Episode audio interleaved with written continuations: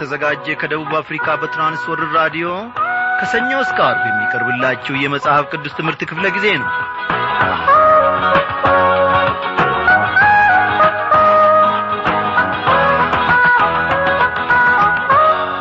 በነበርንበት ስፍራ ሁሉ እግዚአብሔር አምላካችን በሰላሙ ጠብቆን ከቁጥር ሳያጐለን እነሆ በራዲዮናችን ዙሪያ አንድ ላይ አሰባስቦናል ምናልባት ከጓደኞቻችሁ ጋር አንድ ላይ ሆናችሁ ይሆናል። ምናልባትም ደግሞ ቤተሰቦች አንድ ላይ ተጠራርታችሁ በራዲዮናችሁ ዙሪያ ከጌታ ቃል ማዕድ ለመመገብ ተሰብስባችሁ ይሆናል። እግዚአብሔር አምላካችን ይክበር ይመስገን። እነሆ የአገርን ግዳጅ ለመወጣት በጦር ሜዳ እንዲሁም ደግሞ ሌሎች በተለያየ ዐይነት ሁኔታ በሆስፒታልም ቢሆን በቤትም ቢሆን ባልጋ ላይ ተኝተው ወይንም ደግሞ በማረሚያ ቤት አንድ ላይ በመሰባሰብ እነሆ ራዲዮናቸውን ለማድመጥ እንዲሁም ደግሞ ከእግዚአብሔር ቃል ለመማር የቀረቡት ሊኖሩ ይችላሉ። እግዚአብሔር በተለያየ ዐይነት ሁኔታ ውስጥ ያለነውን እኛን ሁላችንንም ከጸባወቱ ቃሉን ልኮ ያስተምረናል። እንግዲህ እግዚአብሔር አምላካችን ምን እንለዋለን? እግዚአብሔር ታላቅ ነው ወዳጆቼ ሰላምታችንን አልዘነጋንም። በያላችሁበት ስፍራ እግዚአብሔር እናንተን በሰላሙ እንደ ጠበቀ እኛንም ጠብቆናል። ደህንነታችንን ለእናንተ ስናበስር የእናንተም እንደ ተጠበቀ በእግዚአብሔር ተስፋ እናደርጋለን። እግዚአብሔር ይክበር ይመስገን በዛሬው ምሽት ክፍለ ጊዜ ጥናታችን እንግዲህ ተከታታዩን የትንቢተ ዳንኤልን መጽሐፍ ጥናታችንን እንቀጥላለን ማለት ነው። የዕለቱን ዝግጅታችንን እስቲ በዚህ ዝማሬ ብንጀምርስ? አቤቱ አምላኬ ፍቅር ቃላቶች ያጥሩኛል የምን ምስጋናን ሁልጊዜ በዛለው ቸርነትና ዜማለው አምላኬ አንተ የኔ ጌታ ገዛልሃለሁ። ማትማታ አባቴ አንተ የኔ ጌታ እኔ አመልክሃለሁ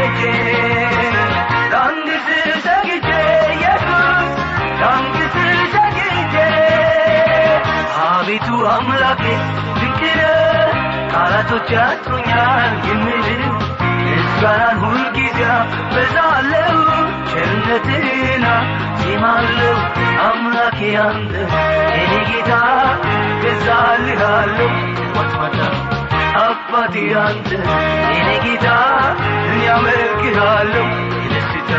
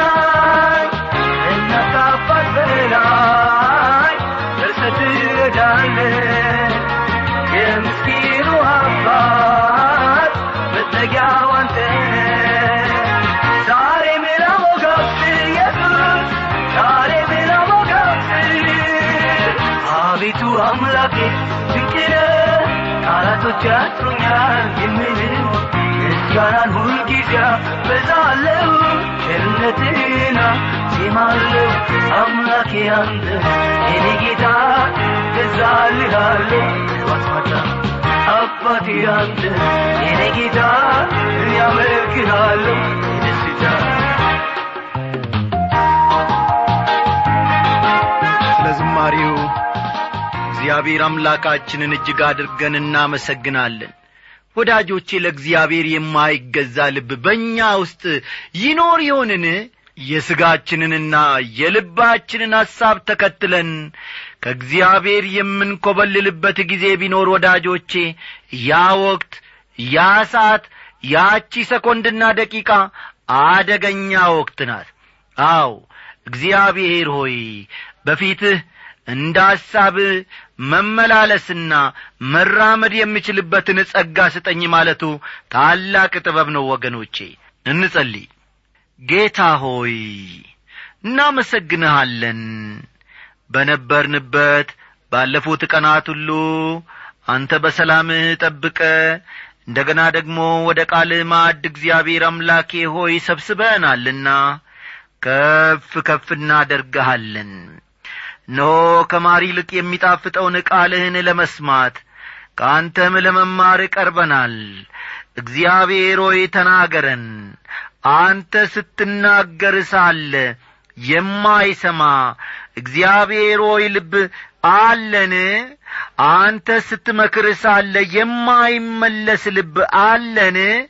እግዚአብሔር አባታችንና አምላካችን ሆይ አንተ በምክርህ ግሩም ነ አስደናቂ ድንቅንም ነገር ደግሞ በሕይወታችን ውስጥ የፈጸምክና እየፈጸምክ ያለውም አንተ ነ እግዚአብሔር ሆይ ለዘላለም እጅግ አድርገን እናመሰግናለን።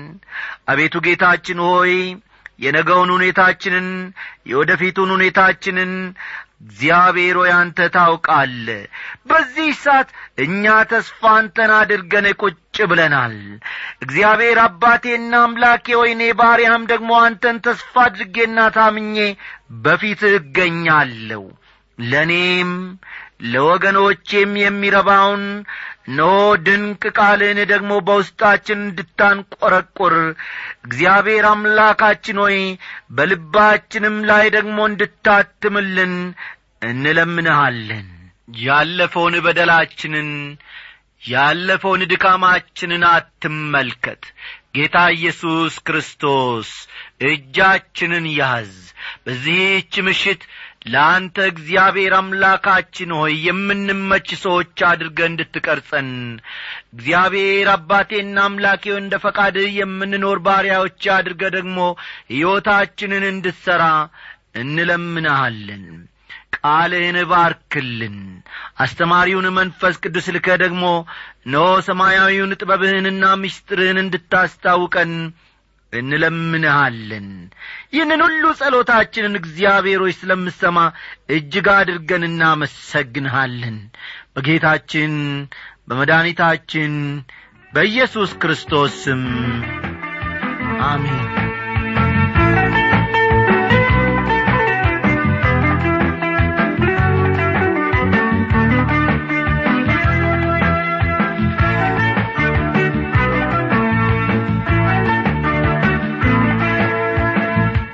አድማጮቼ ባለፈው ክፍለ ጊዜ ጥናታችን ስለ አራቱ የዓለማችን መንግሥታትና ፍጻሜያቸው አንድ በአንድ አንስተን መመልከታችን የሚታወስ ነው። እንዲሁም የወደፊቷ አውሮፓ በምን ዐይነት መልክ ውስጥ እንዳለችና እንደምትኖር መመልከታችን የሚታወስ ነው። በአሁኑ ዘመን አውሮፓ ውስጥ አንድ ዐይነት ስለ ልቦናዊ ግንዛቤ እየዳበረ መሆኑን በዚያ በአውሮፓ የሚኖሩ ወጣቶች ጣልያናዊ ወይም ጀርመናዊ መባልን ሳይሆን አውሮፓዊ መባልን ስለ መፈለጋቸው አንድ ቀን ደግሞ መላው አውሮፓ ኅብረት እንደሚፈጥርና አንድ መንግሥት እንደሚሆን ከመጽሐፍ ቅዱስ አኳያ መመልከታችንና አሁንም በዘመናችን ዩሮ የሚባለውን ገንዘባቸውን አንድ አድርገው አብዛኛው አውሮፓ ኅብረትን ስለ መፍጠራቸው መጠቃቀሳችን የሚታወቅ ነው። ስለዚህም አለ መጨረሻ ላይ የክርስቶስ ተቃዋሚ ሲመጣ አውሮፓን አንድ አድርጎ ለመግዛት ያመቸዋል ብለን ትምህርታችንን መደምደማችን የሚታወስ ነው። እስቲ ዛሬ ደግሞ ከቁጥር አርባ አራት በመነሳት ትምህርታችንን እየገፋን ወደፊት ጌታ መንፈስ ቅዱስ ባስተማረን መጠን አብረን እንቆያለን እና መጽሐፍ ቅዱሶቻችሁን ገለጥ ገለጥ አድርጋችሁ ቢተ ዳንኤል ምዕራፍ ሁለት ቁጥር አርባ አራትና አርባ አምስትን አውጡ።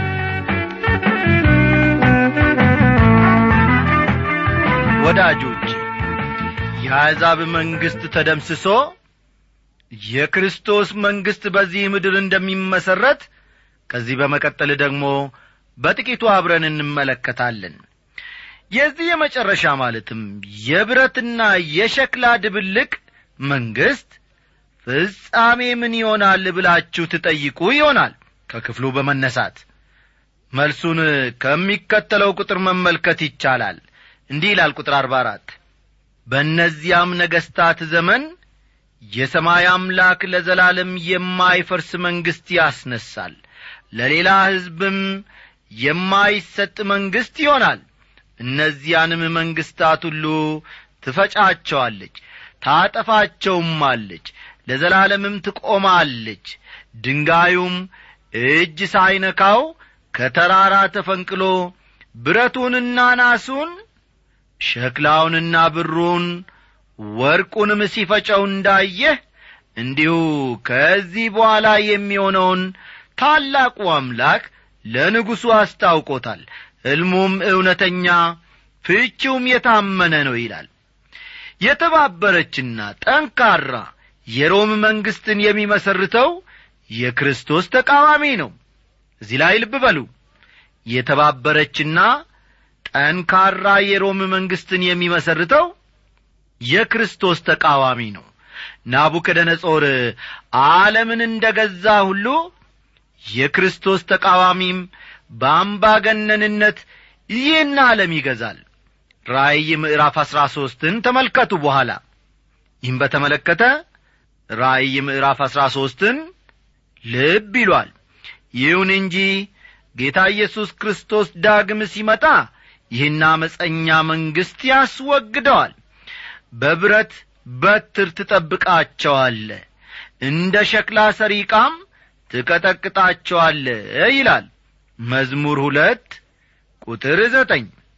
እጅ ሳይነካው ድንጋይ ከተራራው ተፈንቅሎ የተባለው ከራሱ ከጌታ ኢየሱስ ክርስቶስ መንግሥት በቀር ሌላ ሊሆን አይችልም። ጌታ ኢየሱስ ክርስቶስም ራሱን በድንጋይ በመመሰል ተናግሯል። አስተዋላችሁ? ጌታ ኢየሱስ ክርስቶስም በወንጌል ውስጥ ራሱን በድንጋይ በመመሰል ተናግሯል። ለምሳሌ ያክል ማቴዎስ ምዕራፍ 21 ቁጥር 44 ማቴዎስ ምዕራፍ 21 ቁጥር 44 በዚህም ድንጋይ ላይ የሚወድቅ ይቀጠቀጣል ድንጋዩ ግን የሚወድቅበትን ሁሉ ይፈጨዋል ይላል። እርሱ ድንጋይ ብቻ ሳይሆን መሠረትም ነው። ከተመሠረተው በቀር ማንም ሌላ መሠረትን ሊመሠርት አይችልምና። እርሱም ኢየሱስ ክርስቶስ ነው ይላል። አንደኛ ቆሮንቶስ ምዕራፍ ሦስት ቁጥር አሥራ አንድ አንደኛ ቆሮንቶስ ምዕራፍ ሦስት ቁጥር አሥራ አንድን ተመልከቱ። ኢየሱስ ክርስቶስ ወገኖቼ የደህንነት አለት ነው። ልብ በሉ። ጌታችን የደህንነት አለት ነው ዘዳግም ሰላሳ ሁለት ቁጥር አሥራ አምስት። ዘዳግም ሰላሳ ሁለት ቁጥር አሥራ አምስት። እርሱ የፍርድ አለት ነው። በሌላ መልኩ ደግሞ ስንመለከተው እርሱ የፍርድ አለት ነው። ዘዳግም ሰላሳ ሁለት ዘዳግም ሰላሳ ሁለት ቁጥር አራት። እዚህ ላይ ዳንኤል የሚናገረው ክርስቶስ በአመፀኞች ላይ ለመፍረድ ወደዚህ ምድር የሚመጣ መሆኑን ነው። አስተዋላችሁ አይደል? በዚህ ክፍል ዳንኤል የሚናገረው ክርስቶስ በአመፀኞች ላይ ለመፍረድ ወደዚህ ምድር የሚመጣ መሆኑን ነው። ስለ ክርስቶስ ዳግም ምጻት በዝርዝር ከራእይ ምዕራፍ አሥራ ዘጠኝ ከራእይ ምዕራፍ አሥራ ዘጠኝ ከቁጥር አሥራ አንድ እስከ ሀያ አንድ ያለውን መመልከት ይቻላል። ራእይ አሥራ ዘጠኝ ከቁጥር አሥራ አንድ እስከ ሀያ አንድ ያለውን በኋላ ተመልከቱ። ጌታችን ሲመጣ ልብ በሉ።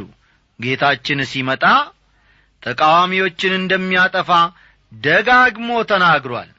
እስቲ እንደ መረጃ ያመቻችሁ ዘንድ ዘካርያስ አሥራ አንድ ከቁጥር አንድ እስከ ሦስት ፈጠን ፈጠን በሉ። ዘካርያስ ምዕራፍ አሥራ አራት ከቁጥር አንድ እስከ ሦስት ኢዮብ ምዕራፍ ሦስት ቁጥር ሁለት። ኢዮብ ምዕራፍ ሦስት ቁጥር ሁለት። ኢዮብ ምዕራፍ ሦስት ከቁጥር ዘጠኝ እስከ አሥራ ስድስት። ከቁጥር ዘጠኝ እስከ አሥራ ስድስት። ኢሳይያስ ሰላሳ አራት ከቁጥር አንድ እስከ ስምንት ኢሳይያስ ሰላሳ አራት ከቁጥር አንድ እስከ ስምንት እንዲሁም መዝሙር ሁለትን መመልከት ይቻላል። መዝሙር ሁለትን ይመለከቷል። አሁን ደግሞ ከቁጥር አርባ ስድስት እስከ አርባ ሰባት ያለውን ከትንቢተ ዳንኤል ምዕራፍ ሁለት አብረን እናነባለን። እንዲህ ይላል የዚያን ጊዜም ንጉሡ ናቡከደነጾር በግንባሩ ተደፍቶ ለዳንኤል ሰገደለት። የእህሉንም ቁርባን ዕጣኑንም ያቀርቡለት ዘንድ አዘዘ። ንጉሡም ዳንኤልን ይህን ምስጢር ትገልጥ ዘንድ ተችሎሃልና በእውነት አምላካችሁ የአማልክት አምላክ የነገሥታትም ጌታ ምስጢርም ገላጭ ነው ብሎ ተናገረው ይላል ዳንኤል በሰጠው የሕልም ትርጉም ንጉሡ ናቡከደነጾር በጣም ከመርካቱ የተነሣ ዳንኤልን ወደ ማምለክ ደረጃ ደርሶ ነበር። እስከ ዛሬ ድረስ ጣዖታትን ነበር የሚያመልከው ንጉሡ። አሁን ግን ስለ ሕያውና እውነተኛ አምላክ ሰምቷል። እምነቱም ከጊዜ ወደ ጊዜ እያደገና እየዳበረ መሄዱንም ከቀሪው የመጽሐፉ ክፍል መመልከት ይቻላል። እስቲ የዚህ የዳንኤል ምዕራፍ ሁለት የመጨረሻ ክፍል የሆነውን ቁጥር አርባ ስምንትና አርባ ዘጠኝን አብረን እንመልከት። ንጉሡም ዳንኤልን ከፍ ከፍ አደረገው ብዙም ታላቅ ስጦታ ሰጠው።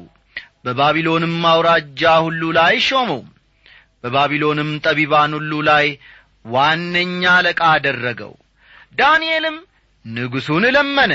እርሱም ሲድራቅንና ሚሳቅን አብድናጎንም በባቢሎን አውራጃ ሥራ ላይ ሾማቸው። ዳንኤል ግን በንጉሡ በር ነበረ ይላል። ዳንኤል በንጉሡ በር ነበረ ሲል በዳኝነት መሾሙን ነው የሚያመለክተው። ልብ በሉ። ዳንኤል በንጉሡ በር ነበረ ሲል እርሱ በዳኝነት መሾሙን ነው የሚያመለክተው። ለምሳሌ ያክል ሎጥ በሰዶምና ጎመራ በር ይቀመጥ ነበር። ከመጽሐፈ አስቲር እንደምንመለከተውም መርዶኪዮስ በበሩ ይቀመጥ ነበር። ይህ የሚያሳየው በዳኝነት መሾማቸውን ነው። እግዚአብሔር ምን ይሳነዋል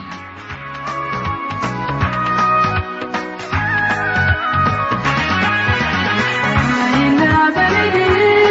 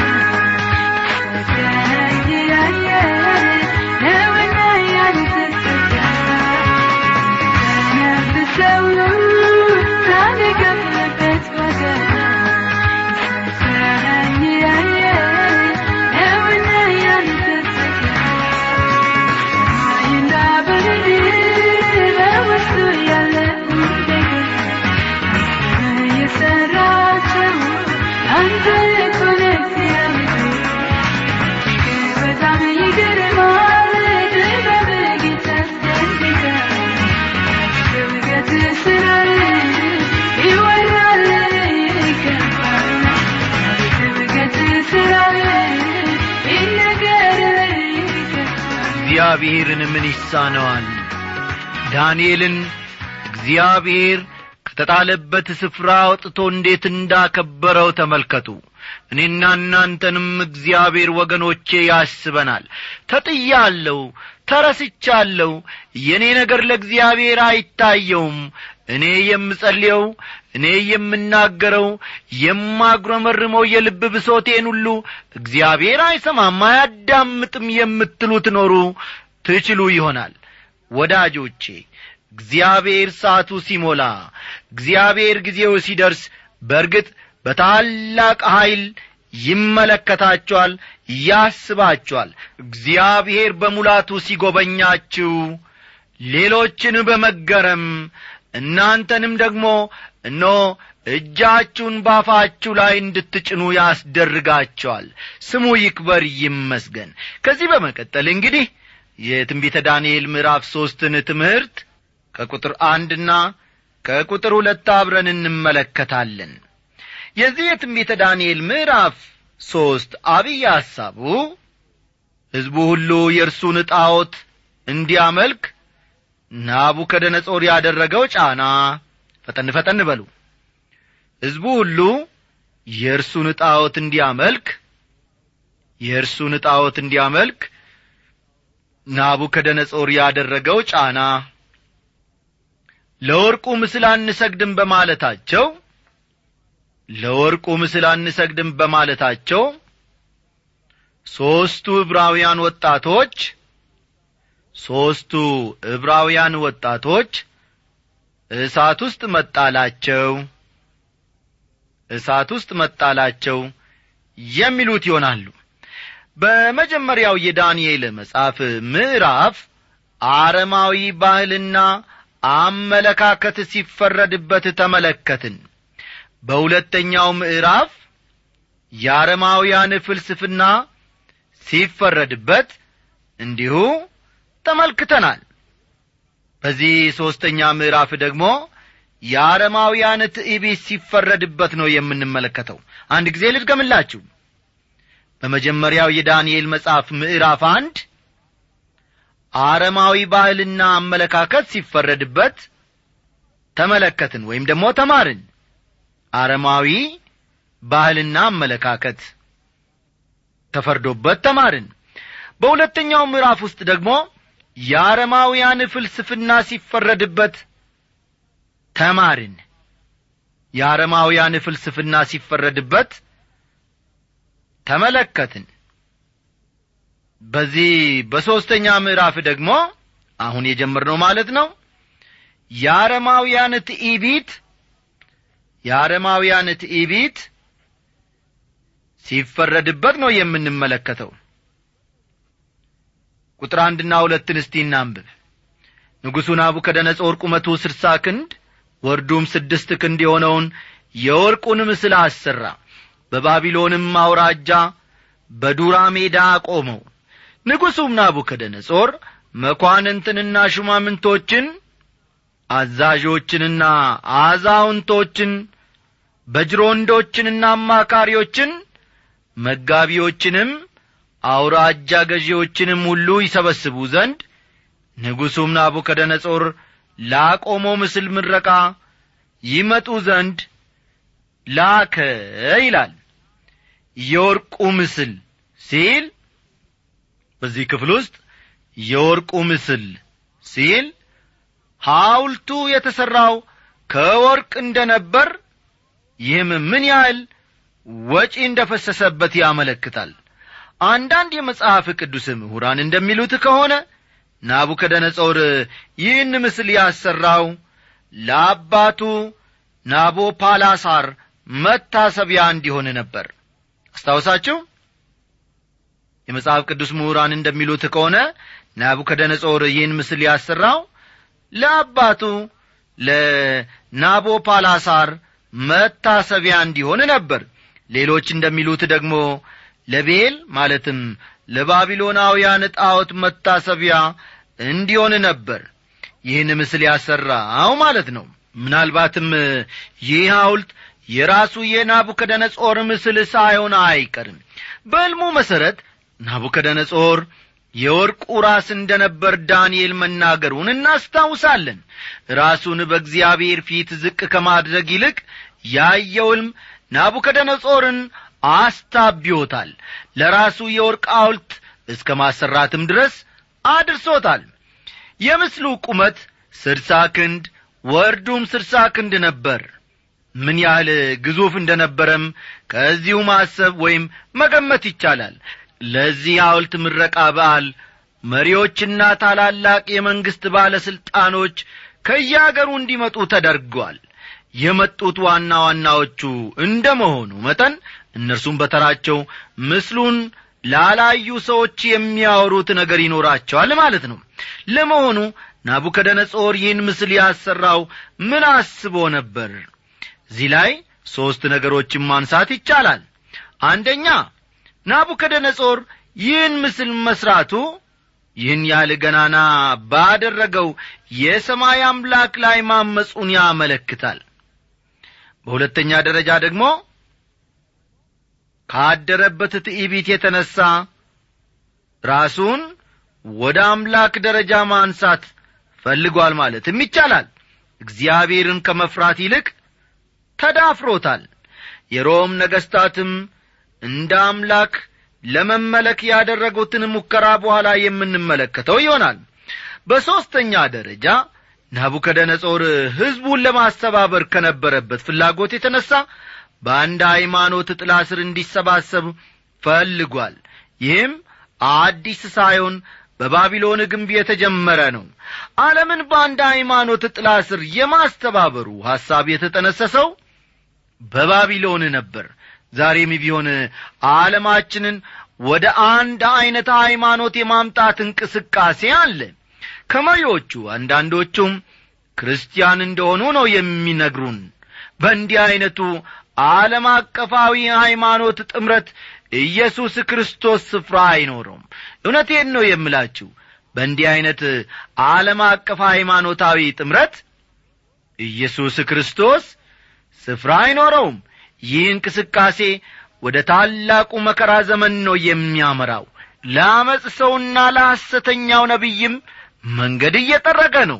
ይህ ሁሉ የሚሆነው ቤተ ክርስቲያን ከዚህ ምድር ከተወሰደች በኋላ ነው። ወዳጆቼ እግዚአብሔር ብዙ ቁም ነገሮችን አስተምሮናል።